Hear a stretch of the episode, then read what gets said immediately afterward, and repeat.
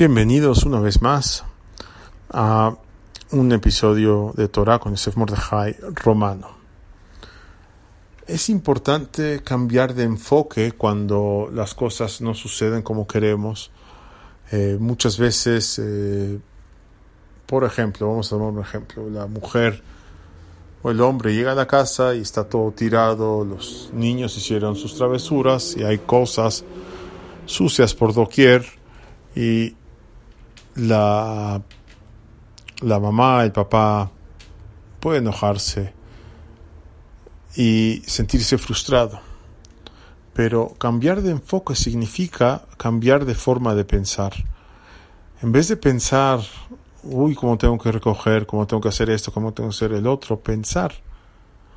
Gracias a Dios tengo hijos que ensucian. Gracias a Dios tengo platos que pueden ensuciar y comida que cocinan y ensucia.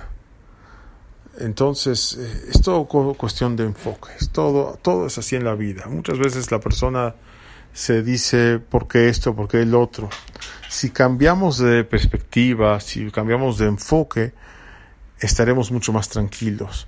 Y claro que esto no es fácil, pero recordemos cómo trabaja un fotógrafo. Si un fotógrafo tiene que sacar cierta foto, y por algún motivo una foto de cierto elemento, ya sea una persona o un eh, objeto, y por algún motivo no sale bien, ya sea porque falta luz o porque sobra luz o porque está nublado o porque eh, debe, debe eh, verse de cierta forma el objeto que quiere fotografiar, entonces, ¿qué hace, ¿qué hace el fotógrafo? Se cambia de ángulo, cambia de perspectiva, cambia inclusive de lente, cambia de filtro a veces, etcétera.